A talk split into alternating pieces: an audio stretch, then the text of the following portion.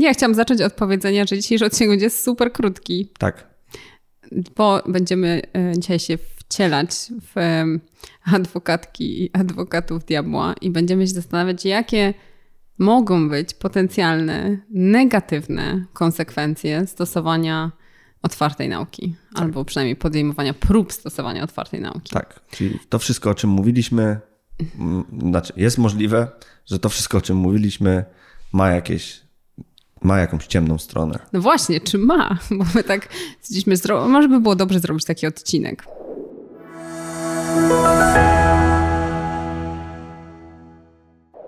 Mm, ale potem pomyśleliśmy, ale co my w ogóle na nim w trakcie tego odcinka opowiemy? Dlatego będzie krótki. Będzie krótki. My nawet nie wiemy, czy coś nam się uda opowiedzieć. Ale coś nam się, bo słyszeliśmy o takich ludziach, tak. co e, mówią, że coś są negatywne konsekwencje. Mówili, I pomyśleliśmy, po, mówili że... pod harą targową.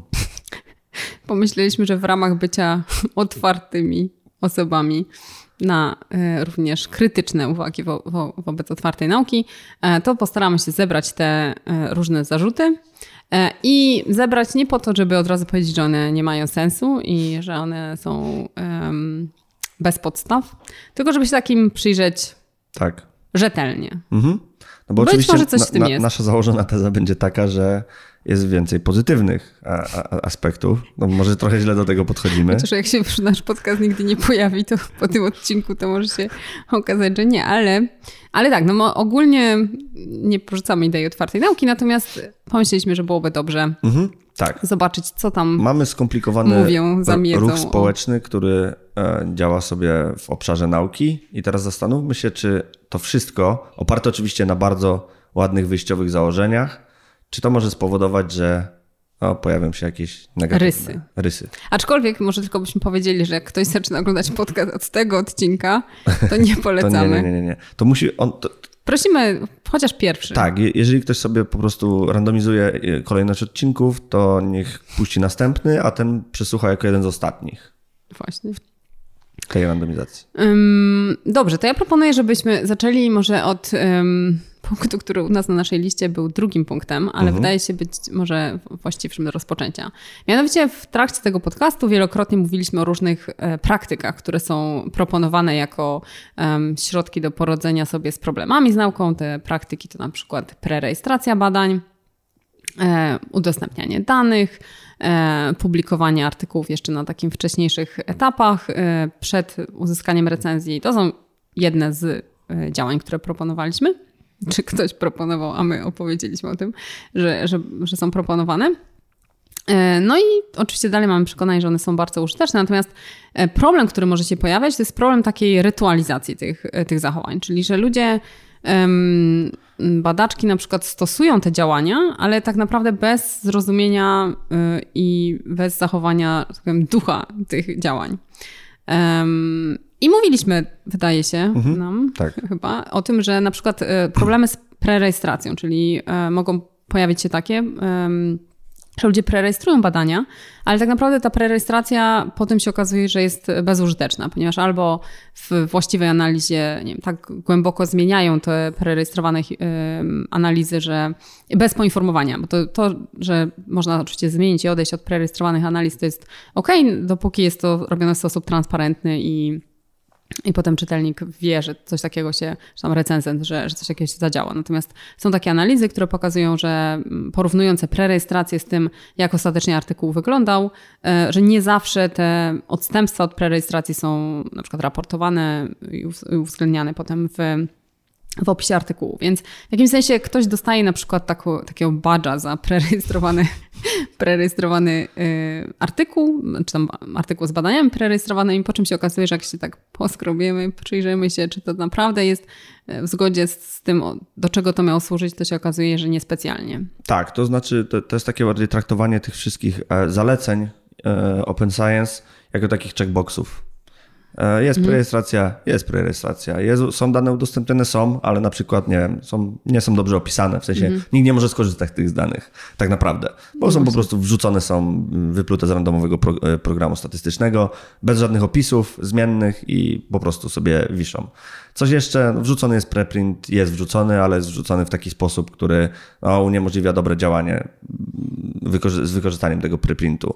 Albo w taki sposób jest wrzucone, że ciężko go znaleźć na przykład. No jest gdzieś tam umieszczony, ale powiedzmy nie w jakimś repozytorium, które jest ogólnodostępne do wszystkich, tylko się trzeba przebić przez jakieś e, dodatkowe jeszcze, mm, dodatkowe miejsca. Niby jest dostępny, ale tak oszukanie jest dostępny. No z preprintem to pewnie i tak byłaby najmniejszy problem. No, najmniejszy to problem. W jakiś sensie traci osoba, która ten preprint chciała publicznić.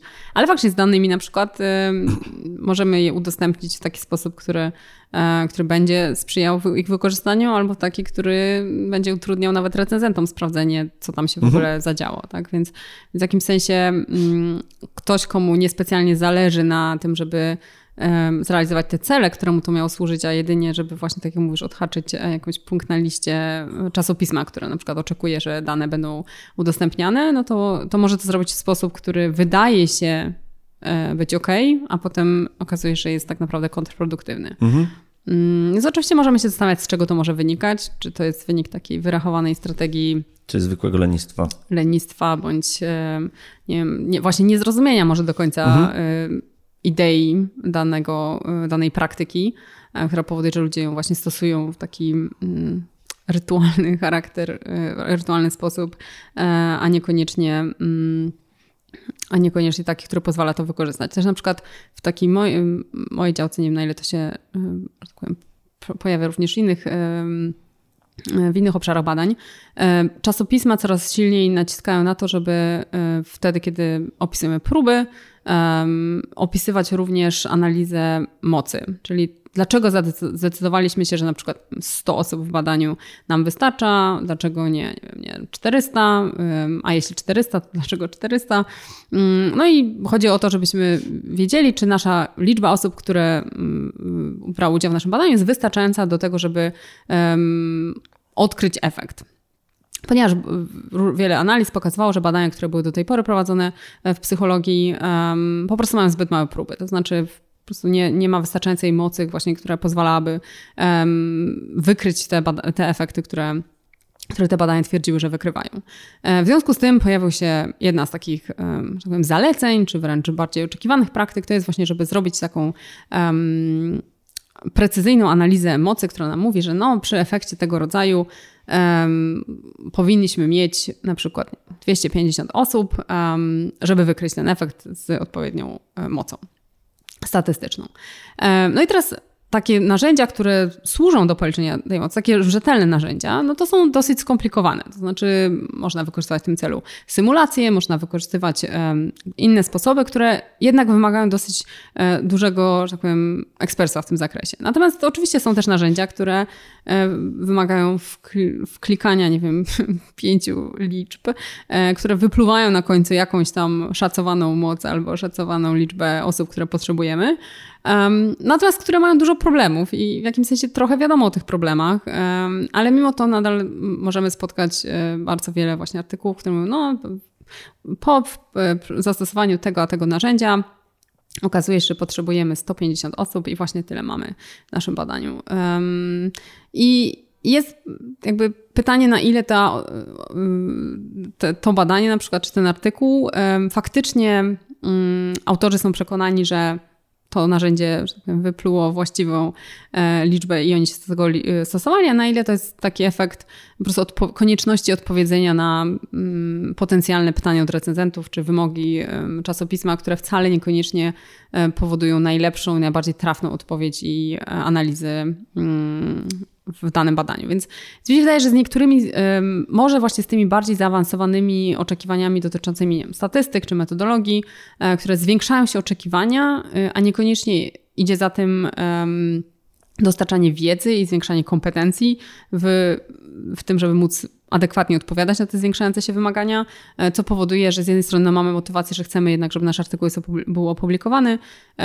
Nie do końca może wiemy, czy na pewno to zrobiliśmy najlepiej, no ale zrobiliśmy tak, jak wszyscy inni robią, e, więc po prostu też będziemy taką regułę stosować, którą wszyscy inni robią, nie będąc w 100% pewnymi, że to jest e, najbardziej trafna metoda. Więc generalnie morał tej historii był taki, że podwyższanie oczekiwań bez podwyższania kompetencji może prowadzić do właśnie takich bardziej um, performatywnych zachowań, które mają na, że tak powiem, na pozór, stwarzać pozór tego, że zrobiliśmy coś No takie trochę dobrze. machanie rękami, że o, zobacz, zrobiliśmy, jest, jest, odczekowane jest. To No prawda. właśnie. Mhm. Um, Ale to jest kolejny, kolejny raz to jest e, stosowanie pewnych wytycznych bez zrozumienia idei, nie? Bo to chyba będzie taki powracający cały czas, a powracający taki motyw, który w tym odcinku będzie jeszcze kilkukrotnie mm, przywoływany. Że nie idzie za tym głębokie zrozumienie albo a, nie wiem, przywiązanie się do jakiejś idei, tylko po prostu traktowanie tego bardzo mocno instrumentalnie. Myślę, że tam jest miks takich motywacji. No bo z jednej strony, jakby robiąc taką analizę, no my chcemy to zrobić e, dobrze i no mamy nadzieję, że to zrobiliśmy dobrze, e, ale jednak nie mamy stuprocentowej pewności, a z drugiej strony też czujemy, że powinniśmy to zrobić jakoś.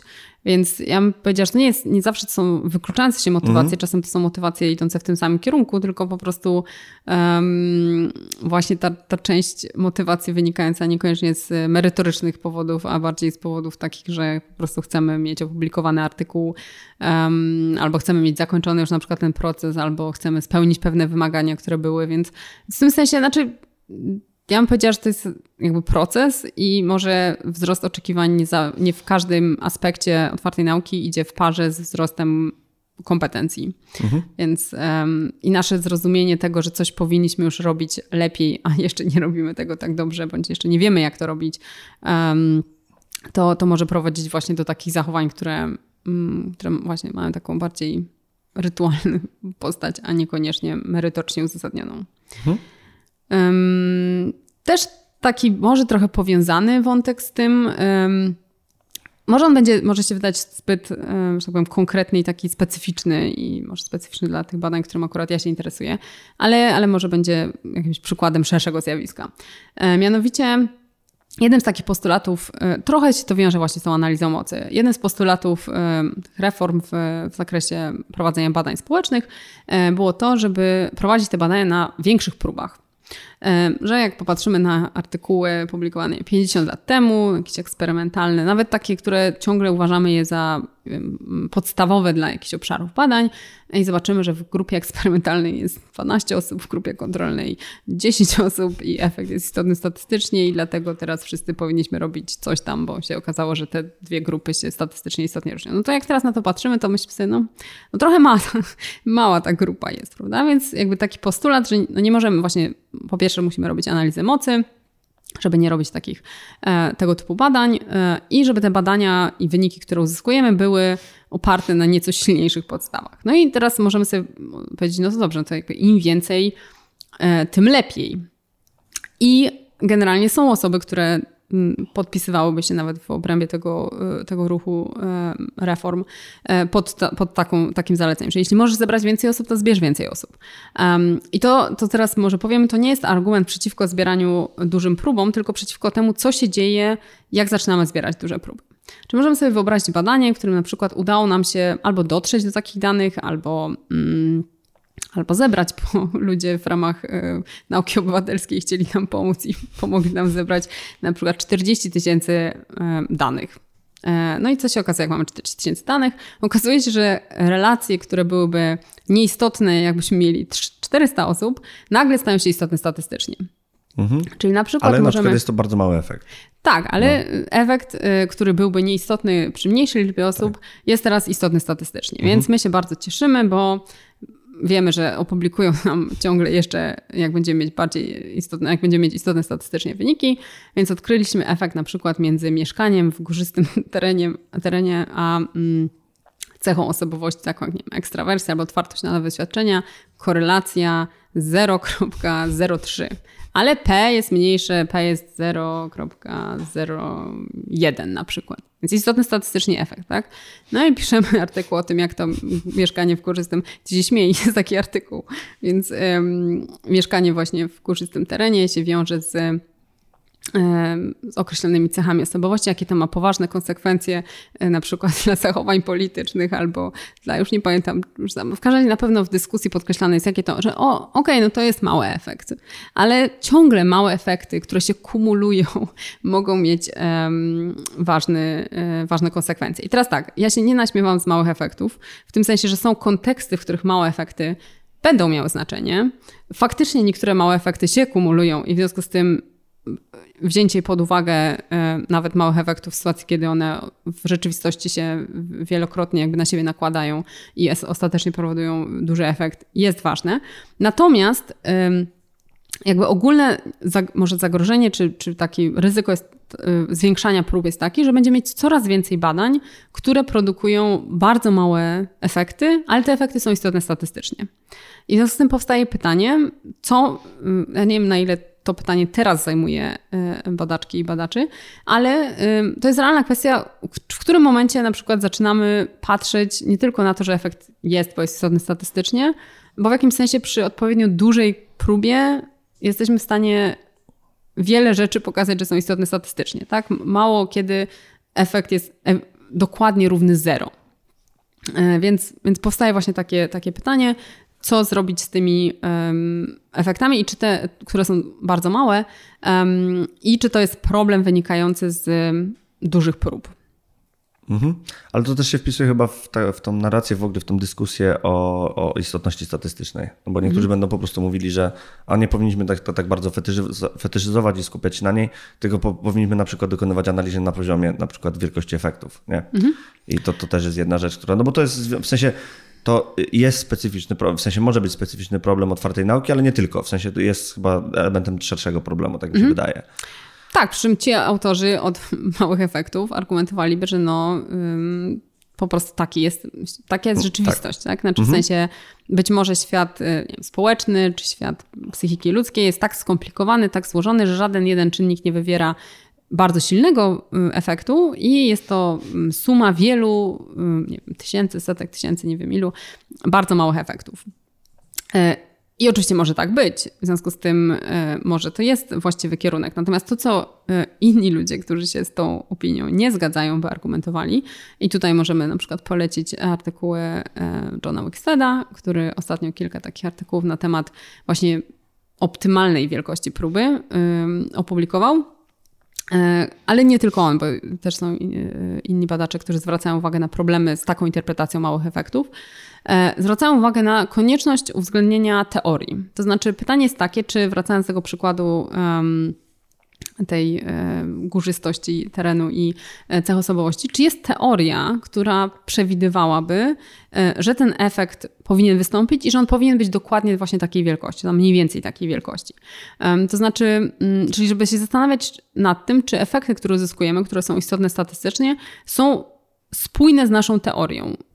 Bo jeśli nie są spójne z naszą teorią, bo na przykład według naszej teorii efekt powinien być, nie wiem, dziesięciokrotnie większy, to znaczy, że one de facto falsyfikują naszą teorię, nawet jeśli są istotne statystycznie. Więc e, tutaj jest no może dłuższa dyskusja, możemy kiedyś do niej może wrócić, um, i, ale super ciekawa, y, dotycząca tego, jak interpretujemy y, wielkość efektów, które w badaniach uzyskujemy i kiedy te efekty um, w tym sensie, że nie zawsze, bo, bo, to podejście by argumentowało, że nie zawsze na przykład im większy efekt, tym lepiej. Być może są takie efekty, które są tak duże, że nasza teoria też by ich nie przewidywała, bo nasza teoria na przykład nie zakłada tak silnych mechanizmów. E, ale z drugiej strony te efekty mogą być tak małe, że również nie są spójne z naszą teorią. Więc, więc w tym sensie ta dyskusja między mm, badaniami naukowymi, które mają tylko pokazać, że coś jest możliwe versus badaniami naukowymi, które mają dokładnie oszacować wielkość tego efektu, jest, e, jest dosyć ciekawa i, i być może. Ja, ja prawdę mówiąc jeszcze nie widzę tej dyskusji, więc w tym sensie ja się zgadzam z Tobą, że, że istotność statystyczna nie powinna być naszym jednym kryterium, powinniśmy brać pod uwagę wielkość efektu. Natomiast wydaje mi się, że tym pierwszym, pierwszą konsekwencją zwiększania prób jest zwiększenie liczby badań, które pokazują małe efekty, ale istotne statystycznie, jeszcze bez tej tego namysłu, co to właściwie znaczy mhm. dla teorii na przykład, które, które mamy. Czy to wyczerpuje już nasze, nasze problemy z otwartą nauką, czy chyba, chyba, chyba jeszcze nie. Czy chyba jeszcze nie.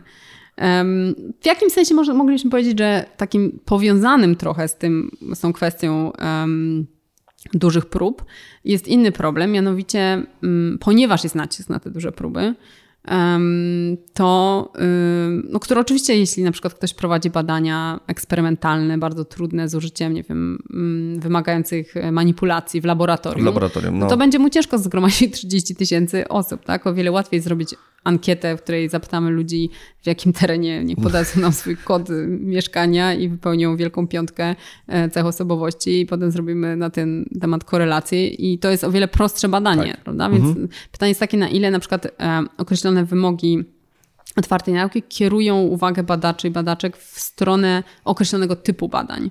E, i powodują, że inne badania, które są być może bardziej wymagające, czy wymagają innego kontekstu, których na przykład trudno jest zgromadzić dużą liczbę osób, e, po prostu są rzadziej robione. Mhm, tak, a wydaje się, że właśnie ten postulat zwiększenia prób jest takim dość, dość, uniwersalnym postulatem, że on się będzie wszędzie pojawiał, że przede wszystkim zwiększ próbę. No. Tak. Więc to jest, e, to jest jeden wątek, którym e, wydaje się, że zaczyna się ciekawa dyskusja nad. Mhm. No jeszcze ja, ja, słyszałem taki, jak już mówimy o badaniach w ogóle szeroko pojętych eksperymentalnych, to jeszcze słyszałem taki, e, te, te, taki głos, że no z uwagi na to, że chcemy jak, jak, najlepiej przeprowadzać takie badania, chcemy kontrolować jak najwięcej zmiennych, to na przykład gorzej widziane są w tej chwili eksperymenty naturalne.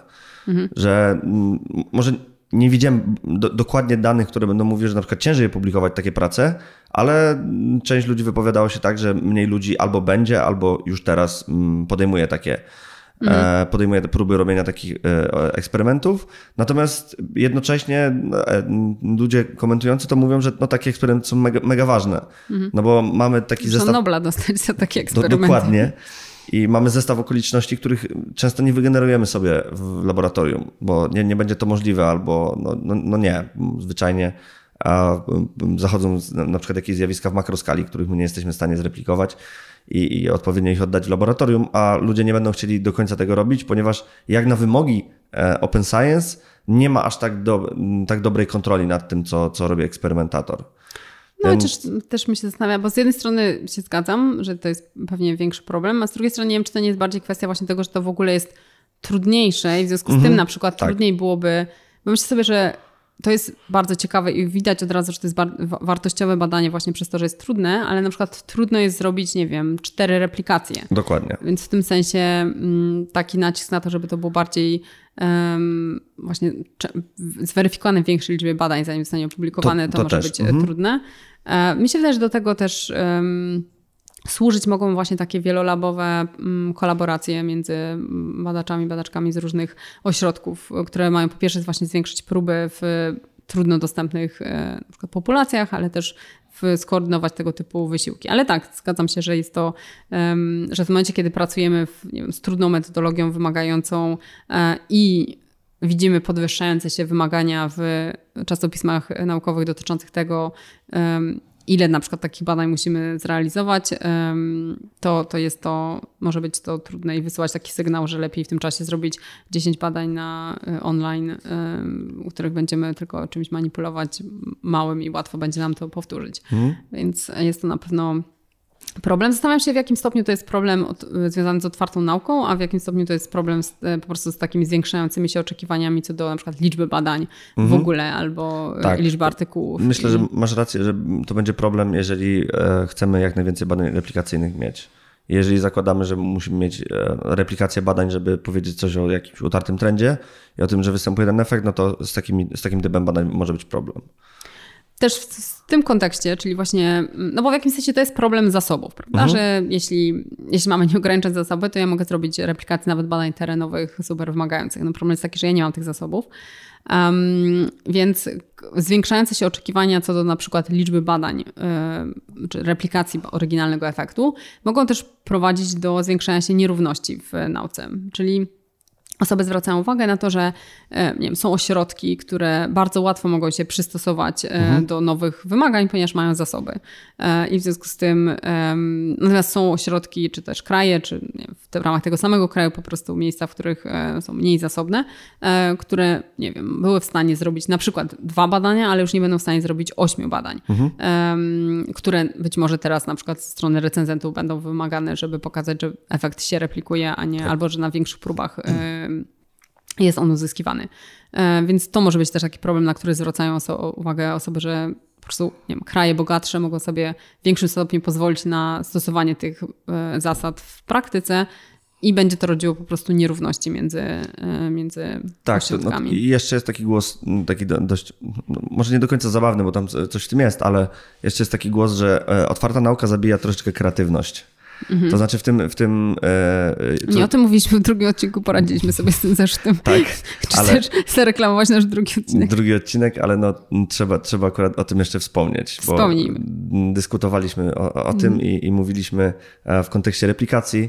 No i to też będzie zarzut, bo to, to, to, mhm. to jest powiedzmy tam niechciana konsekwencja tego. Tak, ale w jakim... Dobrze, to mówiliśmy, ale to możemy faktycznie rozwinąć ten wątek. Dlaczego? Dlatego, że mm, w sytuacji na przykład, e, w której mamy mm, nawet nawet właśnie te projekty takiej współpracy między wieloma zespołami.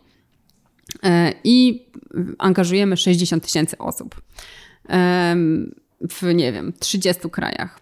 No to w jakim stopniu jesteśmy skłonni do testowania jakiejś super ryzykownej hipotezy, która w związku z tym jest duże prawdopodobieństwo, że po prostu się nie nie, będzie, nie uzyskamy tego efektu. Co oczywiście możemy powiedzieć, że warto jest. Ale to nic złego. E, nic złego, dokładnie, nic złego. Chciałam to powiedzieć w następnym zdaniu. tak, tak. ale y, a, mimo, mówiliśmy też w poprzednim odcinku o biasach, które wszyscy mamy i chęci jednak pokazania, że coś jest, niż że czegoś nie ma. Więc możemy testować efekty, które najprawdopodobniej spodziewamy się, że y, będą. E, więc, więc pytanie jest na przykład, jak e, inwestowanie dużych zasobów w badania e, prowadzi do tego, jakiego rodzaju pytania sobie zadajemy i jak ryzykowne są te hipotezy, które chcemy testować. Um, oczywiście, jeśli wszystko zmieni, zmieni się również ewaluacja tych nieudanych wyników, no to prawdopodobnie zmienią się też no, nagrody i kary wynikające z określonych publikacji, ale jeśli ciągle jeszcze funkcjonujemy w systemie, w którym jednak znalezienie jakiegoś efektu jest cenione bardziej niż znalezienie braku tego efektu, no to pytanie, jak właśnie mm, podnoszenie kosztów prowadzenia y, badań y, w, zmienia to, w co ludzie są gotowi zainwestować, y, w jakie hipotezy są gotowi zainwestować te zasoby. Jest to ciekawe pytanie. Mhm kwestia tych nierówności i w dostępie do zasobów to nie musi być tylko e, między, właśnie między ośrodkami czy między krajami, to mogą być również nierówności między osobami na różnych e, etapach kariery. Tak? Czyli na przykład to, co podnoszą osoby, które zaczynały e, czy zaczynają swoją karierę naukową teraz, czy tam w ostatnich latach, no to one mają takie poczucie, że y, zwiększają się wymagania, czy to wymagania w zakresie właśnie tych kompetencji statystycznych, metodologicznych, y, czy wymagania w zakresie tego, ile badań trzeba zrobić i jak wymagające te badania muszą być, y, że one się zwiększają wtedy, znaczy, że te wymagania zwiększają się na tym etapie, w którym te osoby dopiero zaczynają karierę, a w mniejszym stopniu na przykład um, uderzają w osoby, które już mają um, tak powiem, są już na bardziej zaawansowanych etapach, e, które też mogą sobie odpowiednio, że tak powiem, łatwiej pozwolić na te, e, na te zmiany, bo mają dostęp do tych zasobów. No, chociaż to zależy od kraju. Są kraje, w których nikt nie ma dostępu do zasobów. E, tak. Dobrze, czyli powiedzieliśmy o rytualizacji, powiedzieliśmy o tym, że są duże próby, które niekoniecznie zawsze prowadzą do mhm do bardziej, że tak powiem, wiarygodnych efektów, jeśli są źle interpretowane te efekty. Powiedzieliśmy o nierównościach w dostępie do zasobów. Tak. O czym byśmy jeszcze chcieli powiedzieć? Hmm.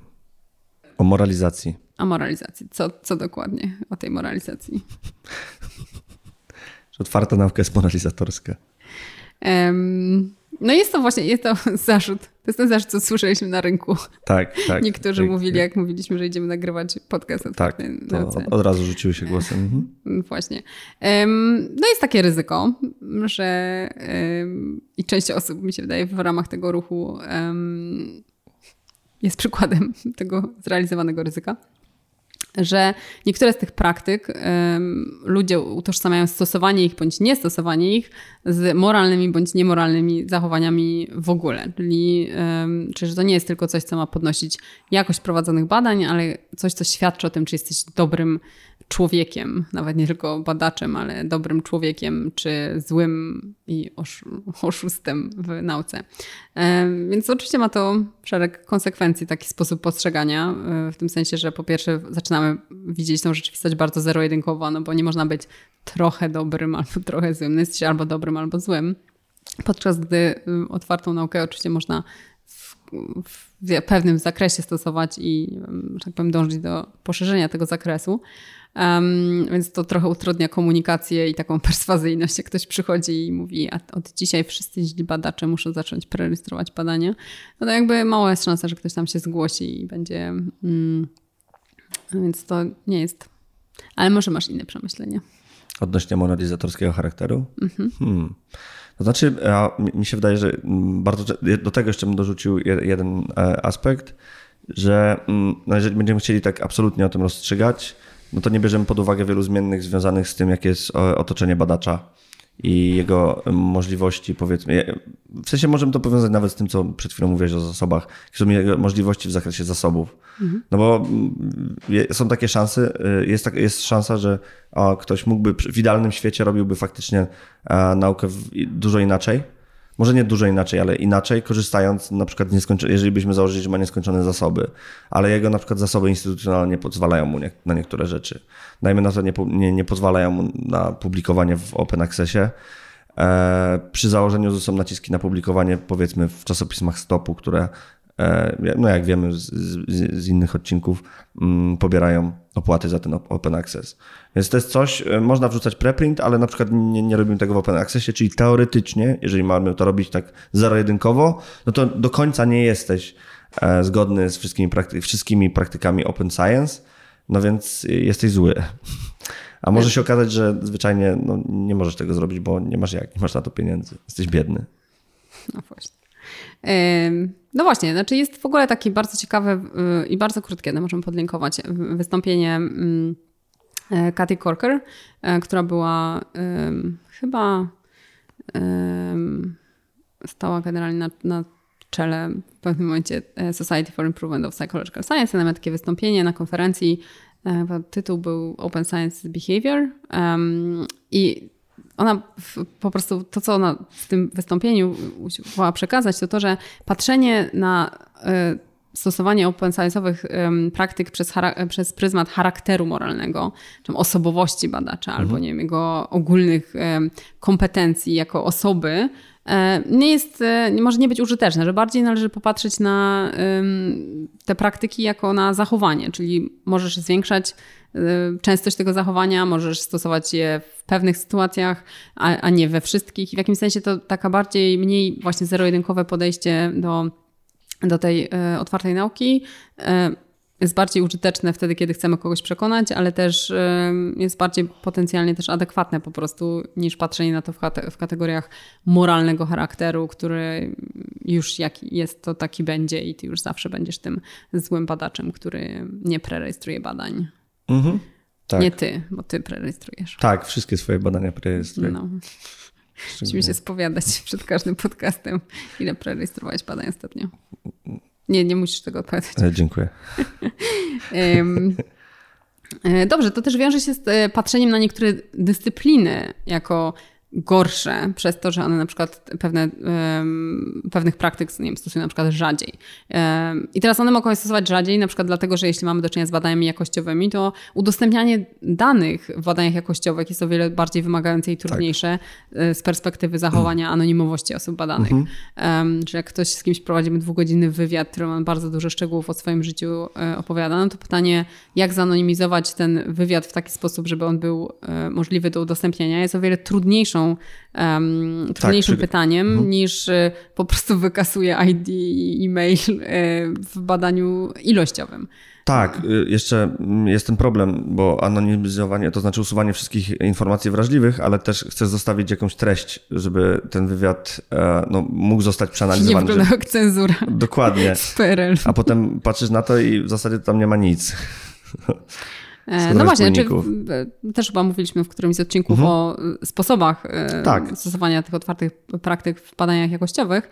Natomiast na pewno jest to bardziej wymagające. W związku tak. z tym oczekiwanie, że one będą w równym stopniu rozpowszechnione w dziedzinach i dyscyplinach, w których to jest bardzo proste versus i na przykład jest przyjętą normą od wielu lat versus to jest coś, co się dopiero zaczęło wdrażać w życie i w ogóle jest trudne, e, no to jest bardzo nierealistyczne oczekiwanie i przykładanie tych samych standardów oceny do, do właśnie tych różnych dyscyplin jest znowu mało użyteczne i potencjalnie kontrproduktywne. To jest podobne pewnie kwestia z zbieraniem e, dużej liczby danych, czy prerejestrowaniem, czym innym będzie prerejestracja w badaniach ilościowych i badaniach jakościowych. E, więc czy to może nie czym innym, ale będzie miała inne wyzwania. Też mhm.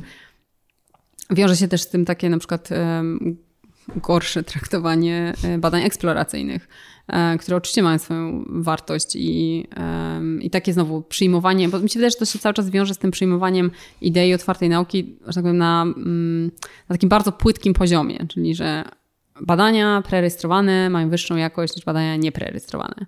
Dobra, i teraz może to jest w wielu przypadkach prawda, ale niezrozumienie w jakich przypadkach to jest prawdziwe, a w jakich przypadkach to nie jest prawdziwe i stosowanie takiej zasady po prostu do wszystkich e, badań, artykułów w równym stopniu, no prowadzi do tego, że nie wiem, ktoś może z jakimś małym szacunkiem odnosić się na przykład badań nieprerejestrowanych, eksploracyjnych. No bo się nauczył i sobie wbił w głowę, że prerejestrowane są lepsze niż nieprerejestrowane. Mimo tego, że to badanie może być super ciekawe, prowadzi do niesamowitych, nie wiem, pomysłów, inspiracji i um, i być, nie wiem, trudnym badaniem terenowym, e, które jest 100 razy bardziej będzie wartościowe niż ankieta na online, która pokazuje korelację 0,3 mhm. E, w kontekście, I... który w ogóle jest nieuzasadniony teoretycznie i nieinteresujący. Więc w tym sensie traktowanie po prostu takich um, um, wytycznych bez zrozumienia tego, o co chodzi, to może być. Tak, i e, tu jedna rzecz, która w tym kontekście będzie istotna, to nie jest tak, że to jest hipotetyczna sytuacja, że my teraz sobie mówimy, że no, hipotetycznie ktoś by mógł tak powiedzieć zrobić. jakiejś swojej historii? Nie chcę o swojej historii, tylko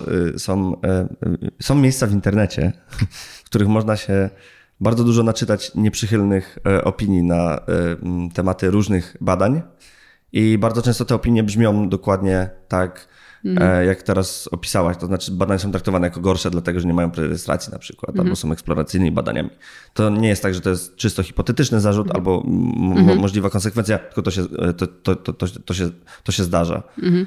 I można to obserwować. No właśnie. I to... Nie tylko na Twitterze. Y, I to wiąże się może też z takim bardziej um, ogólnym problemem, um, no bo można powiedzieć, że te kwestie otwartej nauki w dużej mierze koncentrowały się na problem, problemach metodologicznych, na przykład dobór próby, mhm. E, wielkość tej próby, rodzaj narzędzi stosowanych, czy one są rzetelne, czy są nierzetelne, jakie, nie wiem, właśnie, czy, czy hipotezy i analizy były prowadzone, e, przepraszam, czy analizy były e, stosowane w zgodzie z, z wcześniejszymi, nie wiem, postawionymi hipotezami, czy nie i tak dalej. Więc to są wszystko takie bardzo techniczne, konkretne, związane z metodologią, statystyką. Natomiast mało tam było dyskusji. Ja nie mówię, że w ogóle nie było tych dyskusji, ale wiele mniej dyskusji związanych z na przykład budowaniem modeli teoretycznych, z, no po prostu z teorią. I w tym sensie, jeśli skoncentrujemy mm, się w ocenie badań tylko na tych, e, albo w głównym stopniu na tych wartościach e, metodologicznych, statystycznych, e, ja nie mówię, żeby tego nie robić, natomiast jeśli zapomnimy o tym, o tym aspekcie teoretycznym, no to możemy po prostu zacząć wiem, bardzo sobie cenić badania, które być może e, są, nie wiem, świetną, e, świetnie wykonane i świetnie technicznie zrealizowane, ale na przykład one zupełnie nie mają sensu w kontekście że jakiejś teorii, albo zupełnie, nie wiem, w ogóle nie mają na przykład teorii, są jakimś po prostu, um, że tak powiem, obserwacyjnym, bo, bo tak komuś się, nie wiem, spodobał taki pomysł na badanie. Więc, więc w tym sensie um, koncentracja na tych takich technicznych aspektach prowadzenia badań, które są oczywiście bardzo ważne, dlatego żeby te badania były, coś nam w ogóle mówiły, ale w sytuacji, w której zapominamy, co one mają nam mówić, jaki jest ich cel i co one nam, że tak powiem, wnoszą do teorii, albo czy budują, pozwalają nam zbudować jakąś teorię, która, która ma jakąś wartość, e, no to moja, moje odczucie jest takie, że tych dyskusji było po prostu mało. I znowu, czy ich nie było wcale? Nie. Możemy w ogóle zrobić taki odcinek o teorii. Mhm. Zatytułujemy to tylko teoria. Żartuję. Tylko te... nie. Żartuję. to aż teoria. To aż teoria. O, tak. Właśnie. To właśnie.